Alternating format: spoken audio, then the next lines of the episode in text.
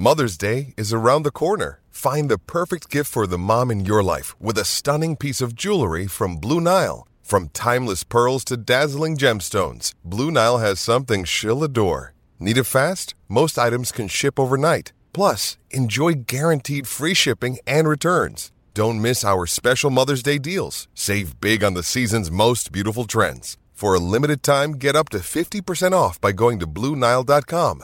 That's BlueNile.com. Deck maintenance isn't fun. Move the furniture and barbecue, sand and prep, paint, seal, or get a low maintenance Trex deck. The only colour fade you'll have to deal with is watching the sunset. Trex, the world's number one decking brand. It's time to cast off on a new adventure. This is Real Adventures with Patrick Dangerfield and Aaron Habgood. Hello and welcome to Real Adventures from wherever you're listening right around the country. Patrick Dangerfield and Aaron Habgood joining you this morning to talk all things fishing, boating, and the great outdoors. In Redmond, we can finally go fishing. Yes, we can, but before we talk about that, This was just being discussed before we started uh, broadcast this morning. did I see boots? Not footy boots, but work boots at the front of your house Work today. boots. Yep, I'm a workman now. I'm a, I'm a tradesman. So basically, you have your house getting built. Yep, yep. Been been uh, been helping out. Been doing a bit of Cutek uh, painting on the outside of their cladding. I the want to know. Say you're there for two hours. How much work do you do with with your work boots on? Because they look still new to me. No, well, they are new, and you know, I'll tell you why they they're new because I was uh, chopping down some trees last week, clearing out the front to do some um, uh, landscaping. Clearly, landscaping is one of the things you do last, and when uh, you know you cop the pay hit, that's uh, one of the things you're not going to spend money on, Redmond. So I can do that myself. And um, anyway, um, had the Little- kick, little kick gap back on the no, kick back on the chainsaw a few times, uh, and I thought to myself, I'm wearing sneakers, old sneakers. I'm not wearing any protective eyewear. Uh, I don't have any gloves on. Um, perhaps it's time to take uh, protective wear a little more seriously. So I went to Bunnings during the week. Officially, the greatest sh- uh, store in the world, uh, and purchased myself some um, random stuff that you buy at Bunnings. Some work boots. That's what I went there for. I actually, Can't take it serious. I actually bought myself this master lock. You can actually see it. See this thing? What are, you, what are you actually going to use that for? I don't know. I just saw it and I liked it. Do you ever do that when you're at Bunnings? I'm like, I'm My wa- partner works at Bunnings, so we Um, get, we get we get ten percent off. Well, so does everyone, don't they? You match it by ten percent. We beat it again. Jeez, look out. Um, borrow anyway, you wanna borrow my card? so I'm, I'm I'm walking through there and I just see all these different things that I don't necessarily need, and I bought. I bought myself a pole hole digger. Did you just start doing that now? Because it's been people have been doing that for eight weeks in isolation. Uh, well, I was your hadn't, most essential shop in the state in the country. I, I hadn't been into Bunnings for a while, so when I went in there, there was I was like a kid in a candy store. So I got myself some uh, protective wear, uh, some goggles, some gloves, and um, some steel cap boots. So you know, the last thing I think you want to do as a you know with a return to footy around the corner is ring up uh, Chris Scott and say, "Yeah, Scotty, I um Lost the toe.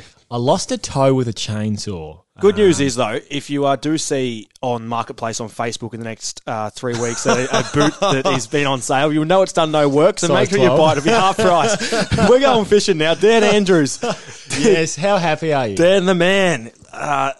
I uh, sent you a couple of fishing rods during the week, or as of Monday eleven oh five. You were rather excited. Yep. Yeah, it was. Uh, it was. I a- actually tried to call you and just you know see your reaction, and your response was, I'll I, "I can't talk to you now. I need to listen, Listen. to a bit more detail." I need to know what was going on and what was going on. And we're going to talk a little bit about the rules here, Pat, that they have put in place for recreational anglers in Victoria.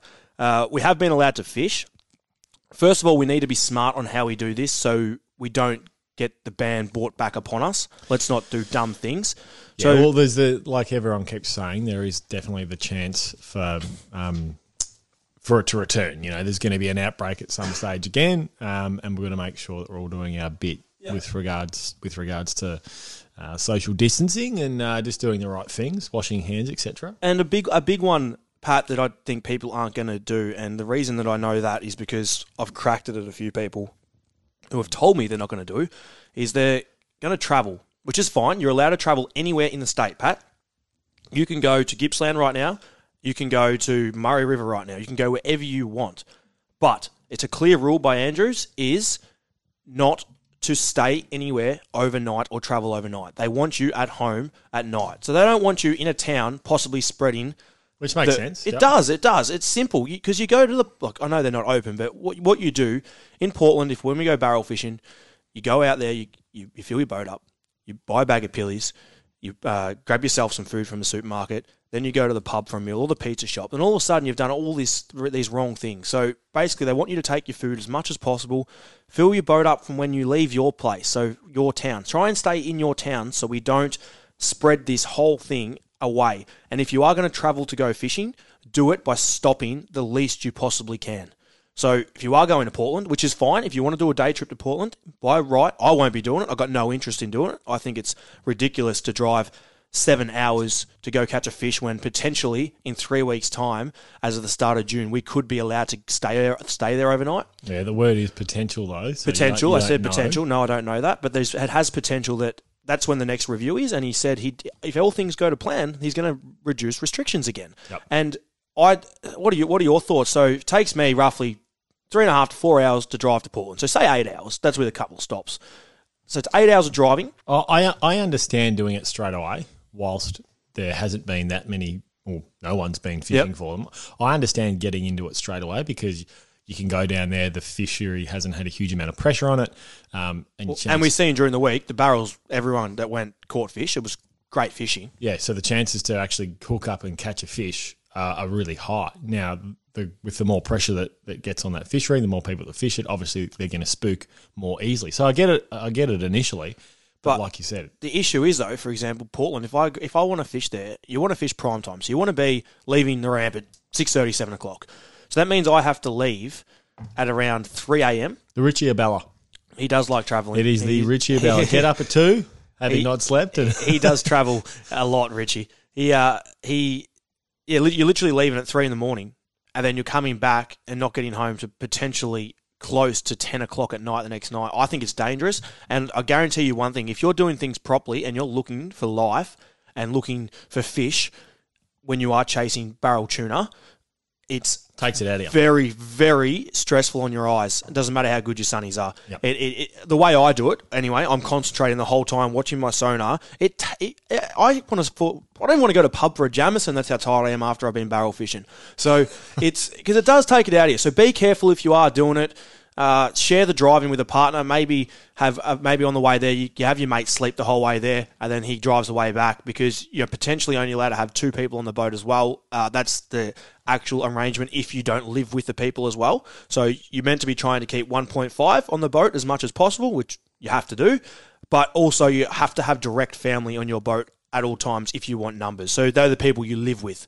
So you and I, Pat, can go fishing, but you, myself, and your mate Joel Selwood, we can't, the three of us can't go. So that's how it's worked. So you have to either be with one person or with someone from your family. You can have your whole family if you live together. BIAV Chief Executive Steve Walker had this to say uh, in regards to a statement to his members uh, in the wake of Dan Andrews' announcement. We would assume also that charter and tourism activities that can provide social distancing on board and keep groups under 10 should be good to resume. Now, that's talking about charter operators. Um, where's your take? You obviously know quite a few charter boat operators in terms of uh, resumption of their work. Are they getting back into operation? I know or- Chris Vasilevsky, good friend of the show from Gone Fishing Charters, has pulled the pin completely on his work. He just, at the minute, he said he might contemplate three to four people, but he's got a very big boat. I was going to say the problem with the three to four people on a thirty odd foot boat, um, the overheads and the costs that you have with it. Well, And, and not only that is it's very hard to fish that those that amount of people on a boat. And what I mean by that is where where's all our fishing done if we go on the whiting? It's all done at the back of the boat. Yep. It, so you, you're going to have three or four people all on top of each other at the back of the boat. It throws lip service to your one point five. Like Yeah. really, it's just it's it's very much um, a face value. Stay one point five away. Well, we we know when you are in a boat, It's very hard. it is it's in, it's near and impossible. It is, and I uh, and I've seen on social media a lot of charters are going back to work with restrictions, which is great. I, I want them all to work. Don't get me wrong. I- Absolutely. they can do it at their own will. If they can do it, bloody hell, go for it. I'm I'm supporting you 100. percent But I fished with. Uh, we'll, we'll talk a little bit about my fishing in a minute. But I fished a few times with a couple of different mates uh, during the week. And oh, like you said, Should, is- should they be granted an exemption? There hasn't been an exemption No, no, no, really thr- I'd- throughout any of the these rules and regulations. No, it's well- been one size fits all. But you're you're No. affecting livelihoods of a lot of charter. yeah, I know, but so is the pubs that are shut. Yep. Should they be exempted? No, you are right. Let's get into your week in fishing, Redmond. It started. Uh, it started Wednesday. You Started with a bit it. of Eminem, and the song was "Guess Who's Back." It was on the old Instagram. It was now, and you can follow us on our Real Adventures social pages, uh, Facebook, Instagram, and Twitter. You're not exactly uh, hugely. Uh, All I, I get, do you know, honestly, on my phone, the only notification I get from Twitter, and I don't know why, it comes up and it says Patrick Dangerfield has liked a post or tweeted a post. It's the only one I get. that's good. You're I think you're the only person I follow. Now you got into the uh, the whiting and the gummy sharks. Talk me through it. Um, obviously tough having not fished or been out even to do a bit of a recce around where to fish and where to start. it was real tough, Pat. How did you go one- about it? Real tough. One drop, 40 whiting in under an hour. That's how tough it was. we headed out uh, with Really comfortable with yourself, aren't you? We- Very happy.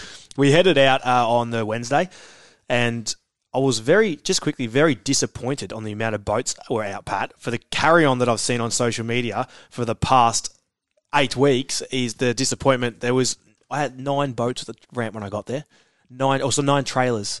Were you expecting to see a just? Uh, I deliberately went fishing at eleven thirty to not have the crowds on at the ramp. That's how what I expected. But anyway, we headed out, and what I did was, for example, we'll start with the whiting. The whiting, I talk about it all the time. The techniques you need to put in play to catch whiting. And I had mates go, geez, it's going to be hard for you to find fish during the week. You haven't fished for so long. But every day I fish, or I'd like to probably bring that down to maybe every few days I fish is in a different area for a reason.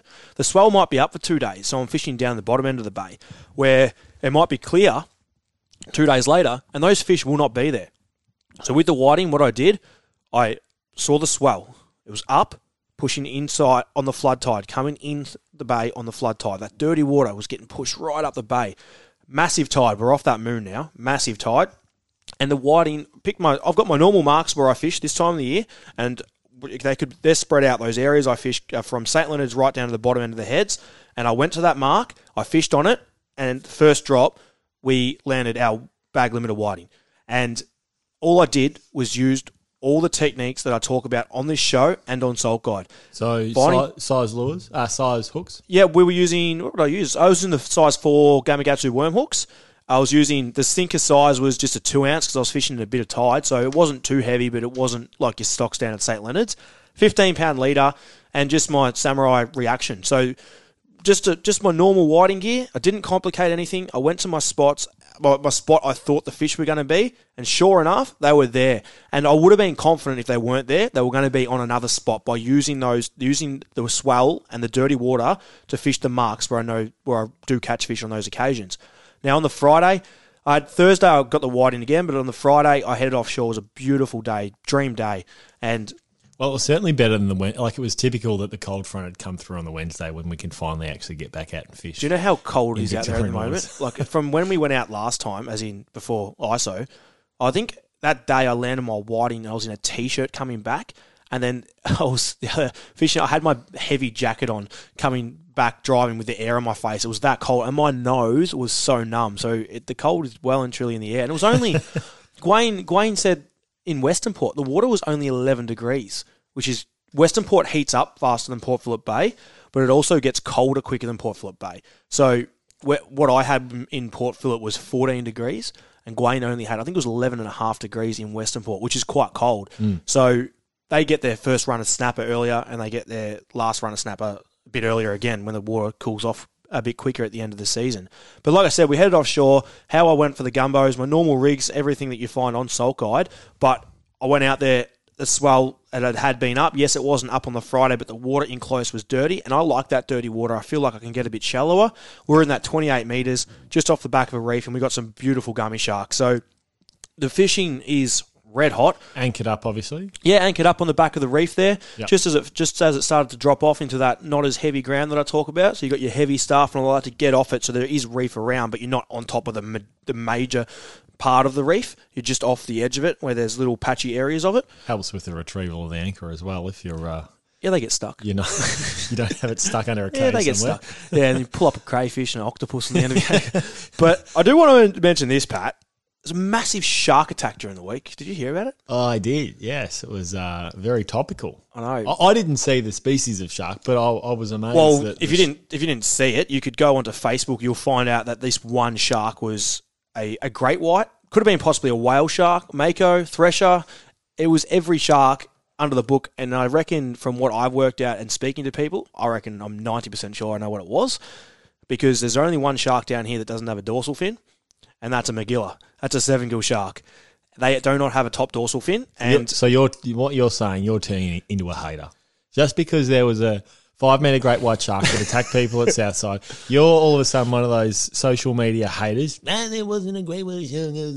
I'm one of the haters that go, I feel sorry for the bloke that got bit, but I'm fighting off seven gills on every second dive. I do get over it. They don't hurt that much. couple of bite marks. No, they are seven gills are they are a shark. They got quite big teeth and then they're they're a dumb shark. They are a very, very, very dumb shark. They're, if I was a shark, I'd be a seven gill. They they are uh, they are honestly they are literally just roam around. When we're diving, they come up and look at us. They bump us with their head, and we're pushing them away. And they can be a little bit intimidating, but you're just like, mate, I seen you last week. Go away. So. There was a seven gill shark. I'm clarifying it for everyone. I hope I'm right. So it was a seven gill shark. I'm calling it now. Thanks, David Attenborough. Huge episode of Real Adventures coming away. Plenty more after the break. You're listening to Real Adventures with Patrick Dangerfield and Aaron Habgood. Welcome back to Real Adventures. It's time for the Social Club where we answer your questions from social media. If you've got a question for Aaron or I, make sure you send it into our Real Adventures social pages Facebook, Instagram, and Twitter. The first question is from Ben Is it worth chasing Snapper now, Aaron? Uh, it's a, it's, a good question. Uh, You easiest way to answer this for me is no, and the reason for that is because I when I fish, a lot of it's obviously for work, but also it's a lot of effort to go catch a snapper now. I mentioned pre- earlier in the show that it was only 14 degrees, so it's quite cold. I think if you went out there, it's going to take a bit of work to get some fish So you you will still get fish though? that's the it's going to be it might be like a day or a two day thing so you might get lucky and get a couple but then you might take two days and have another two days where you don't get any it's not going to be consistent like it is during the earlier parts of the year or even april we're in may now we're mid-may and it's when the water temp's really really getting cold And you spoke about that off the top of the show. Western Port sitting at 11, degrees. Yeah, it's very cold, and I think, and like I said, it's it's up to you. The answer from me is no. It's not my cup of tea. I'd rather spend the time and the effort in having a good time. So catching my whiting, catching my gummies, catching the tuna offshore. Or whatever it is, squid even, where I know I've got a very, very good chance of getting those species. Where your snapper are going to be a lot of work. If you're going to do it, I'd be looking around that Mount Martha region. Uh, that's generally the best this time of the year. Is that because the water's still probably warmer there compared to other Yeah, so the, the top of the bay cools down quicker than the bottom end of the bay. So it's a bit like Western Port. Uh, comes into that. So it gets it's still a water up there. Where down the bottom we've got the ocean currents coming in, and the ocean currents are always warmer. So at the moment the bay is still. I think the bay is the bay is still warmer than the ocean at the minute, right as we speak. But as it changes, that's when our white winter whiting come into play. Those big ocean whiting that we get down the heads, and those school whiting are harder to get. But right now, like I said, 14 degrees. You got to picture that's on that's on your SST, so that's your surface temperature. So so anything down- underneath that he's going to gonna be colder. significantly yeah, colder. yeah, exactly. So for me, the answer is no. But if you're into that and that's what you want to do, I, you still got a good chance of catching a fish, but it could take a few days rather than a few hours.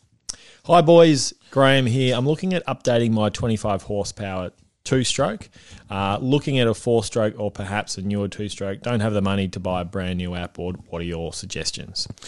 Um, I don't think you can go past a four stroke, Pat. I don't. That being said, I've got a 30 horsepower um, Yami that's an yep. early 2000s model uh, on my little Stacer Pro line. And the thing's great. Like, barely uses any fuel. Yeah, it's not whisper quiet, um, but it's got great pickup.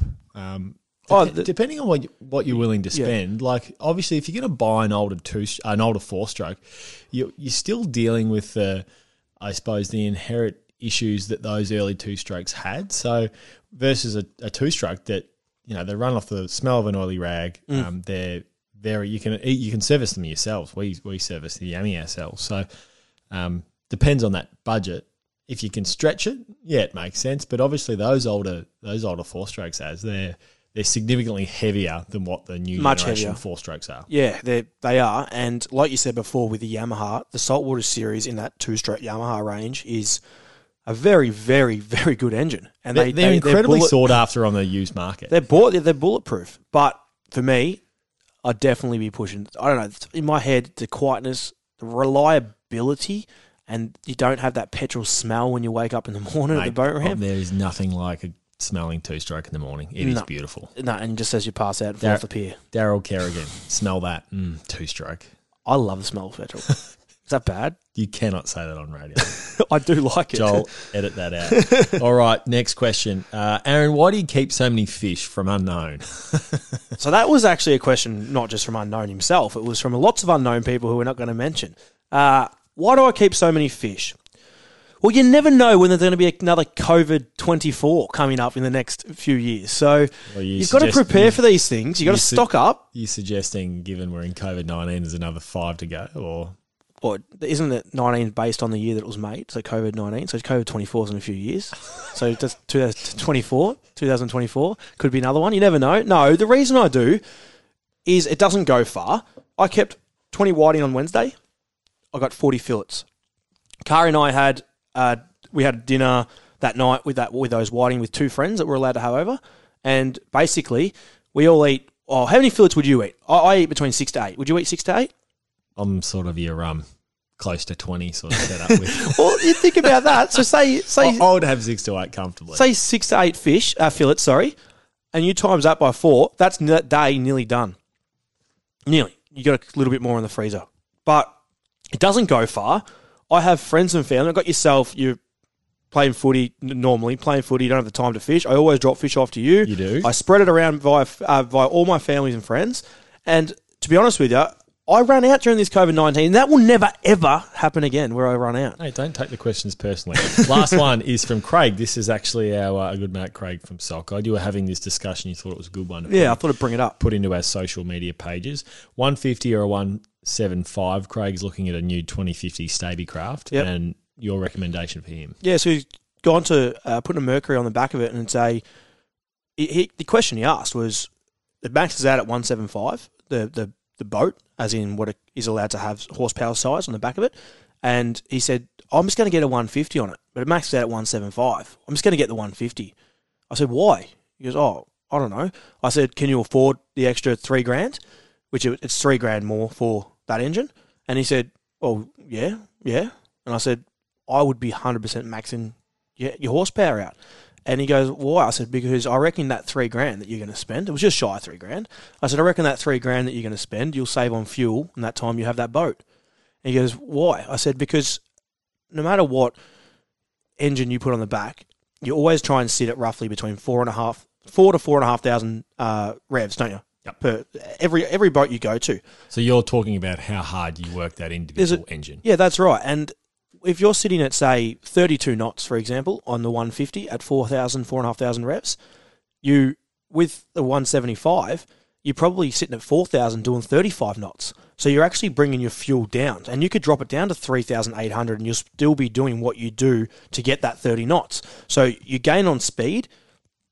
Uh, it you you actually don't use more fuel with a bigger engine unless you really open it up. You'll start to use more fuel. But if you're sitting at those respected So speeds, if you were doing it, you'd use more fuel. I'm broke. but you you you won't use more fuel because your revs will be lower on that engine, and it, it's the economy and it's better for the engine. So the biggest one for me is also having the horsepower there, Pat. I don't think there's anything better than having the horsepower there if you need it. Get into trouble, Yeah, going getting- through a bar or Yep. whatever it is. Even at yeah, whatever it is, crossing a, a bar or going through the rip or whatever it is, having that extra horsepower there to push you out with a night propped up nicely is uh, is what I would be doing for sure. If you've got a question for Aaron or I for our social club, make sure you send it into our social media pages at Real Adventures for, for Instagram and Facebook. It's now time for our dream boating destinations. Our destination for this morning is Magnetic Island. Redmond, it's an island that you've spent plenty of time at, uh, roughly 50 odd clicks, roughly eight kilometres from Townsville. Um, beautiful place. Um, your thoughts, recollections of it as a destination to fish? There's 23 different bays throughout the island itself, or island chains itself. Uh, 14 14 of those can be fished. Nine are green zones and protected bays, so you, you can snorkel there, but you can't fish. Um, I had my best capture there. did you really? Mm, best ever capture.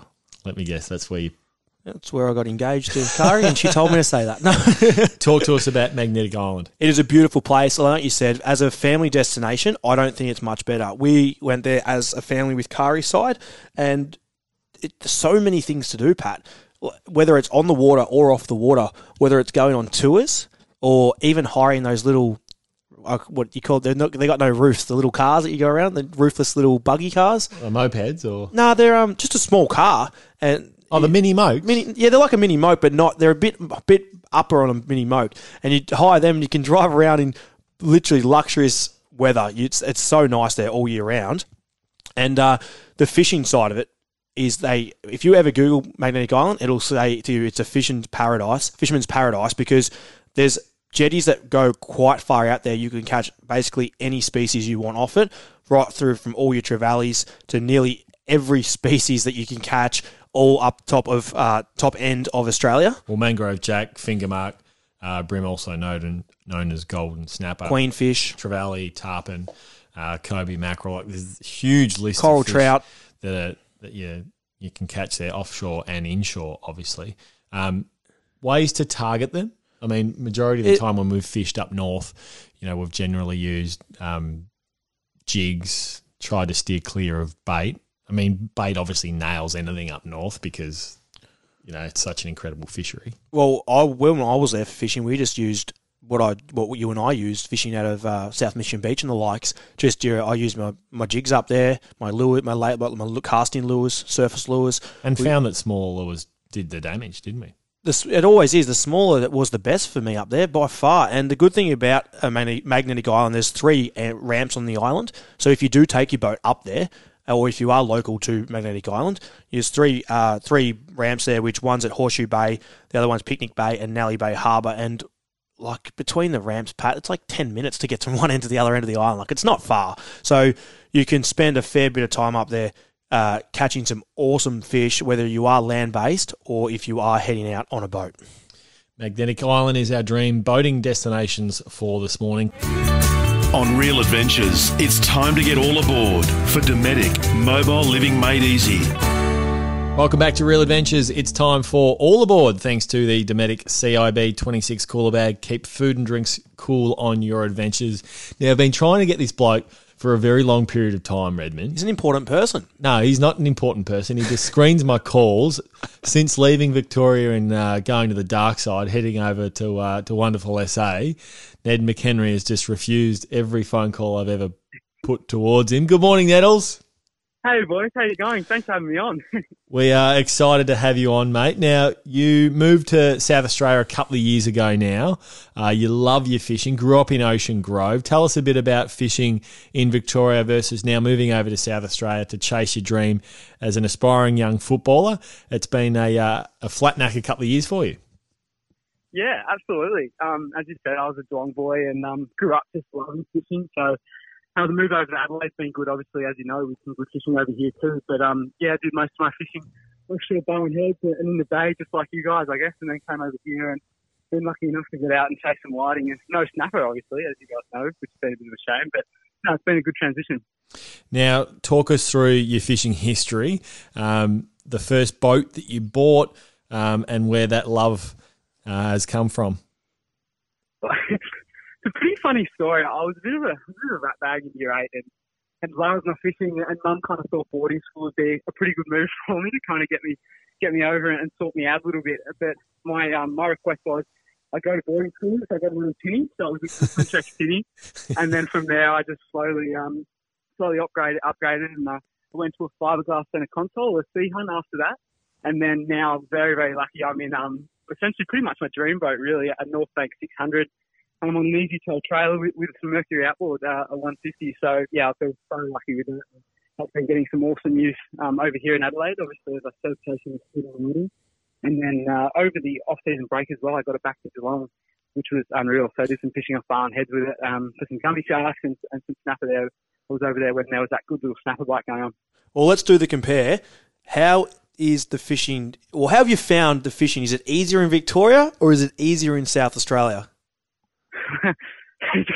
good, question. Um, I don't know if I'm just still finding my feet over here, but uh, the Adelaide people won't like this. But I, I think Victoria, I think that fishery, when I went home, I, I was really, really excited. I think maybe I'm just finding my feet over here, or, or I'm a crap fisherman. But um, I think the Geelong fishery is pretty good. I think you boys have it lucky over there.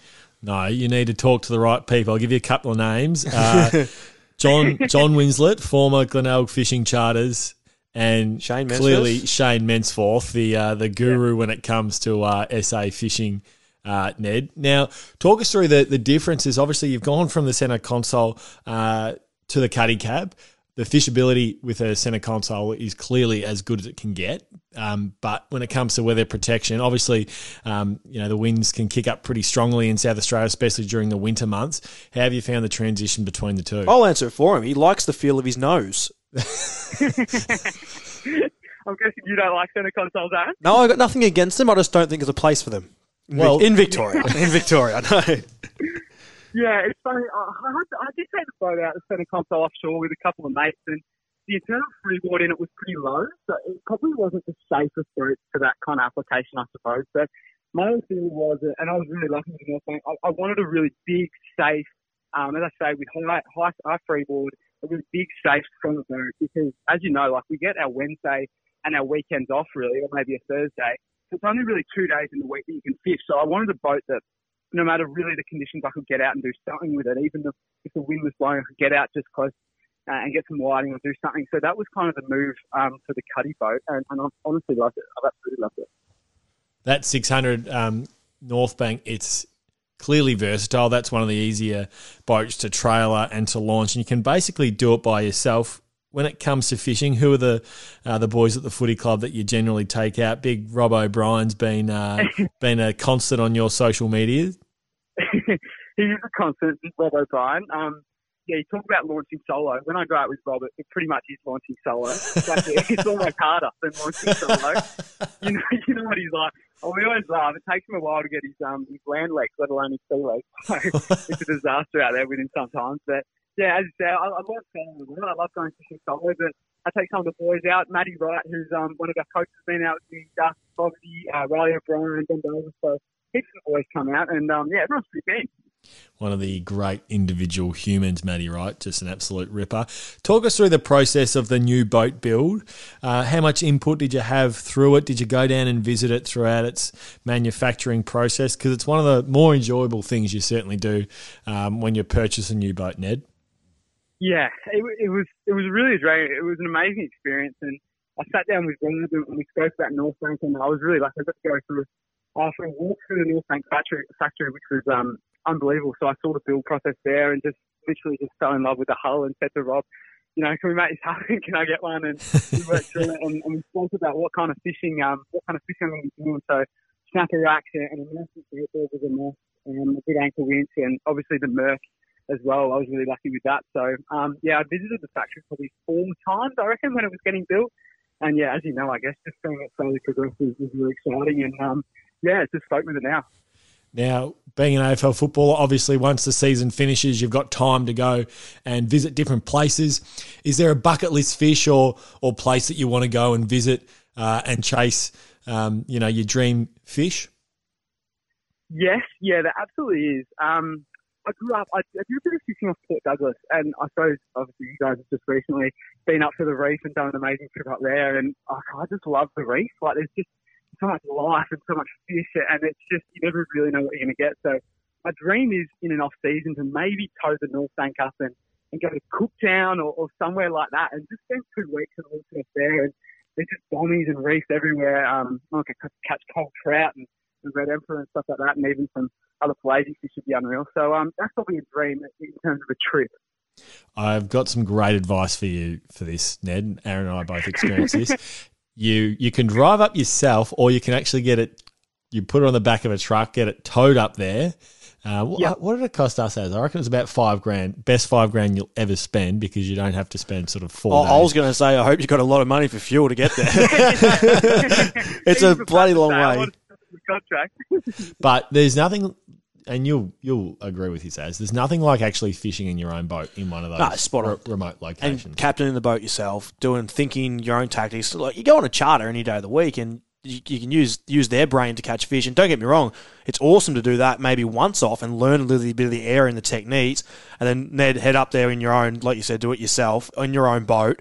I don't reckon there's much better than that, especially up there. You can catch a fish and bloody puddle on the In side of the road up there. Ned, talk us through the uh, the 150 Merc. How you've found that? Um, new outboard, obviously, it's a four stroke. You had a four stroke on your previous boat. Um, your what, what review of size? that? Mer- what size Merc is it? It's, it's a 150. Yep. A 150 Merc, and I had a 135 Merc, a four stroke as well, on the on the center console. So I was really happy with the Merc initially, even in that boat, and um, I was really comfortable with going to a Merc again. And to be honest, I haven't really been able to been able to really test it out yet. I've got kind of 35, 40 hours on the boat, which actually isn't really that much, but um, I found it to be amazing. I get about 38, 39 knots fully trimmed out, and um, obviously you can go up and go higher horsepower, but for me, the Merc's just been unbelievable. It's obviously super quiet and my economy's really good. So, um, yeah, it's just been brilliant. Come on, Ned. Thirty-eight hours. It's two days' work for me. well, it's it's interesting that you say you get sort of 38, 39 knots because I had uh, my first North Bank was a six meter and I had a 175 on it and the speed was the same. So I, I was sort of 38, 39 Yep. knots and I know on a lot of boats that extra upgrade at 175 to 150, you're not actually getting a huge amount of top end speed. As we spoke off the top of the show around always going to higher horsepower, there is a time and a place for it, though, isn't there? Oh, 100%. And like Ned spot with what you've got there, spot on with the engine size on that boat, and you like you gain you gain more economy on your fuel by having the revs lower. Yep. You might not, and also the fact that there is a little bit more power down low to throw yourself out of a situation if you need to. Now, Ned, uh, to finish off the interview, footy is around the corner. Surely you're excited to get back into it finally, because I certainly am. Mate, absolutely. Um, I'm not sure. You probably know a lot more than I do in terms of when we're going to get back, but hopefully it's soon. I mean, all, all the fishing over here has been fun, but it's good to bloody get back into it. And yeah, I just try to get back into footy. He thinks he runs the show, doesn't he, Ned? I think it's true because I think he does run the show. Well, that, we're going to cut the interview off there. Uh, Ned McHenry, thank you so much for joining us this morning on Real Adventures and talking all things fishing and boating. Thank you, boys. Love it. Thanks, that was all aboard for Dometic. Dometic Mobile Living, made easy. You're listening to Real Adventures with Patrick Dangerfield and Aaron Habgood. It's time for Red's tip. Slightly different tip this morning. We head to Jim Credlin from JC's Bait and Tackle. Now, Jim, we've only been back fishing a few days. Uh, is there anything to report thus far? Clearly, the Murray, one of the uh, the great destinations of around Victoria to chase, and there's been a few Murray uh, cod caught in the region. What do you have for us? Yeah, look, mate, um, during our uh, shutdown with the coronavirus, um, a lot of the locals have been sneaking out, uh, not taking their boats, obviously, which is, uh, you know, pretty obvious what they're going to be doing. So they've just been fishing off the bank.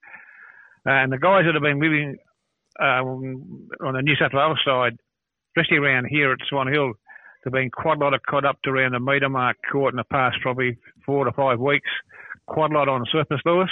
Is that because there just Uh, hasn't been that same pressure from anglers getting into it, Jim? Do you think? Um, no, I don't think so. I mean, this is the time of the year that the big cod start moving.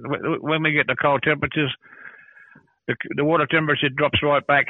Um, the shrimp and the yabbies, uh, they go into hibernation. So the big cod, between now and the end of August, big cod are chasing food to fatten up for winter. So they're chasing whatever they can find. And especially with the surface lures this time of the year where the barley moss are growing, I don't know whether you down your way, but here, um, the past couple of weeks when it's had rain, we've had the barley moss sitting on the ground. Yep. So um, they land in the river, and the cod know that every season, so they're waiting for them. Um, if you're not chasing Murray cod in terms of yellow belly and redfin, um, ways to target those over the next few weeks now that rules have been relaxed, certainly on the Victorian side anyway. Obviously, New South Wales, it's been uh, it's been gung ho for fishing. Yeah, look, the yellows have uh, started to come on, on the bite uh, before we had the shutdown with the virus. Um, they had been pretty sort of quiet over the summer. Um, the bloke sent me a photo yesterday. He got a 44 centimetre um, yellow on a shrimp, but he also got a good sized Murray Cray, um, which which I'll post up on the uh, Facebook page this, this weekend. Um, look, yeah, the, the, yellows drop off too uh, when the uh, when the the cooler the you know the water temperature drops off too. So um, between now and um, now and the end of uh, end of August, I'll be just sort of most people will be targeting uh, targeting cod. Redfin they sort of drop off a bit too. You might get the odd one in the lakes. Um, the local channel systems here had been fishing well uh, for yellows, but uh, as we said, we haven't heard much in, uh, since since that Boris lockdown. So I'm hoping uh, at the end of uh, end of this month that uh, he might let us um, go camping. Uh, then we'll probably see more people coming, you know, hitting the river. Then. Yep. Jim, if you're going to be heading to the river to chase Murray cod, what would be your go-to technique? Would it be using your stock standard orgy or your cheese, or what would be using? What would you be your go-to? Look, I'm, I'm kidding. Um, something a lot of body grubs. So obviously, guys have been catching quite a few on grubs. Um, I'd be using uh, the the rivers rose here went from about 0.8, 0.84 of a metre to about 2.6 metres in about four days. So it just went straight up. But it's going to drop back a bit. Um, the river has in the past month or so has been has dropped fish better on the drop than on the rise. I'd be trolling um, your hard body lures and throwing surface lures and spinnerbaits around if you're just sort of uh, trolling, you know, down the uh, down the river uh, and casting to the snags and stuff. So even the other the other rivers, um, the Wakool and the, the Niemur and, and the Ed, uh, the uh, the Niemur and the Merran Creek. Uh, there've been some nice cod picked up out there on spinnerbaits. Uh, the river there is pretty clear. The, the Murray here was clear, but there's obviously a lot of water coming down the down the Goulburn as well as coming out of Yarrawonga, and it's, it's dirty the river up a little bit, so it'll take a while for that to settle. But I'll be definitely just sort of uh, hitting hit, hitting the big lures because this is what, as I said, the big cod are chasing right through now until the end of the end of the cod season. Beautiful. Thank you, Jim. Thanks for your report this morning on Real Adventures. No worries, boys. That was Red's tip. It's time for the flying Gaff Redmond finishing off the show this morning. What do you have for us? This week, I was very disappointed on how many people that weren't fishing on Wednesday. All this carry on on social media was ridiculous. I'm fishing on Wednesday, whether or not Andrews bloody lets us go, this and that. I got to the, I, I didn't go out early because I didn't want to wait at the ramp, and I got there, and there was nine trailers at the at the ramp. Park. Well, you, you started later. You started at I eleven. deliberately started later because you didn't want the traffic. No, I spot on, and I didn't want to win against Ty because I'm a pussy. But basically, I did, and there was no one out. And then I spoke to a few people on the Sorrento side. There was no trailers out of there. I spoke to a few people up north. And so you're gaffing my, all fishermen around the well. The second the part of the gaff is to the gaff to the people that actually launched their boats. At, there was more people launching at twelve o'clock p.m. that night, at a.m. that night, than there was launching the next morning. uh, it's good to be back on the water, Patrick. Let's go get some fish. This has been Real Adventures. We're going fishing. Sometimes needing new tyres can catch us by surprise. That's why Tyre Power gives you the power of zip pay and zip money. You can get what you need now, get back on the road safely, and pay for it later. Terms and conditions apply. So visit tyrepower.com.au or call 13 21 91.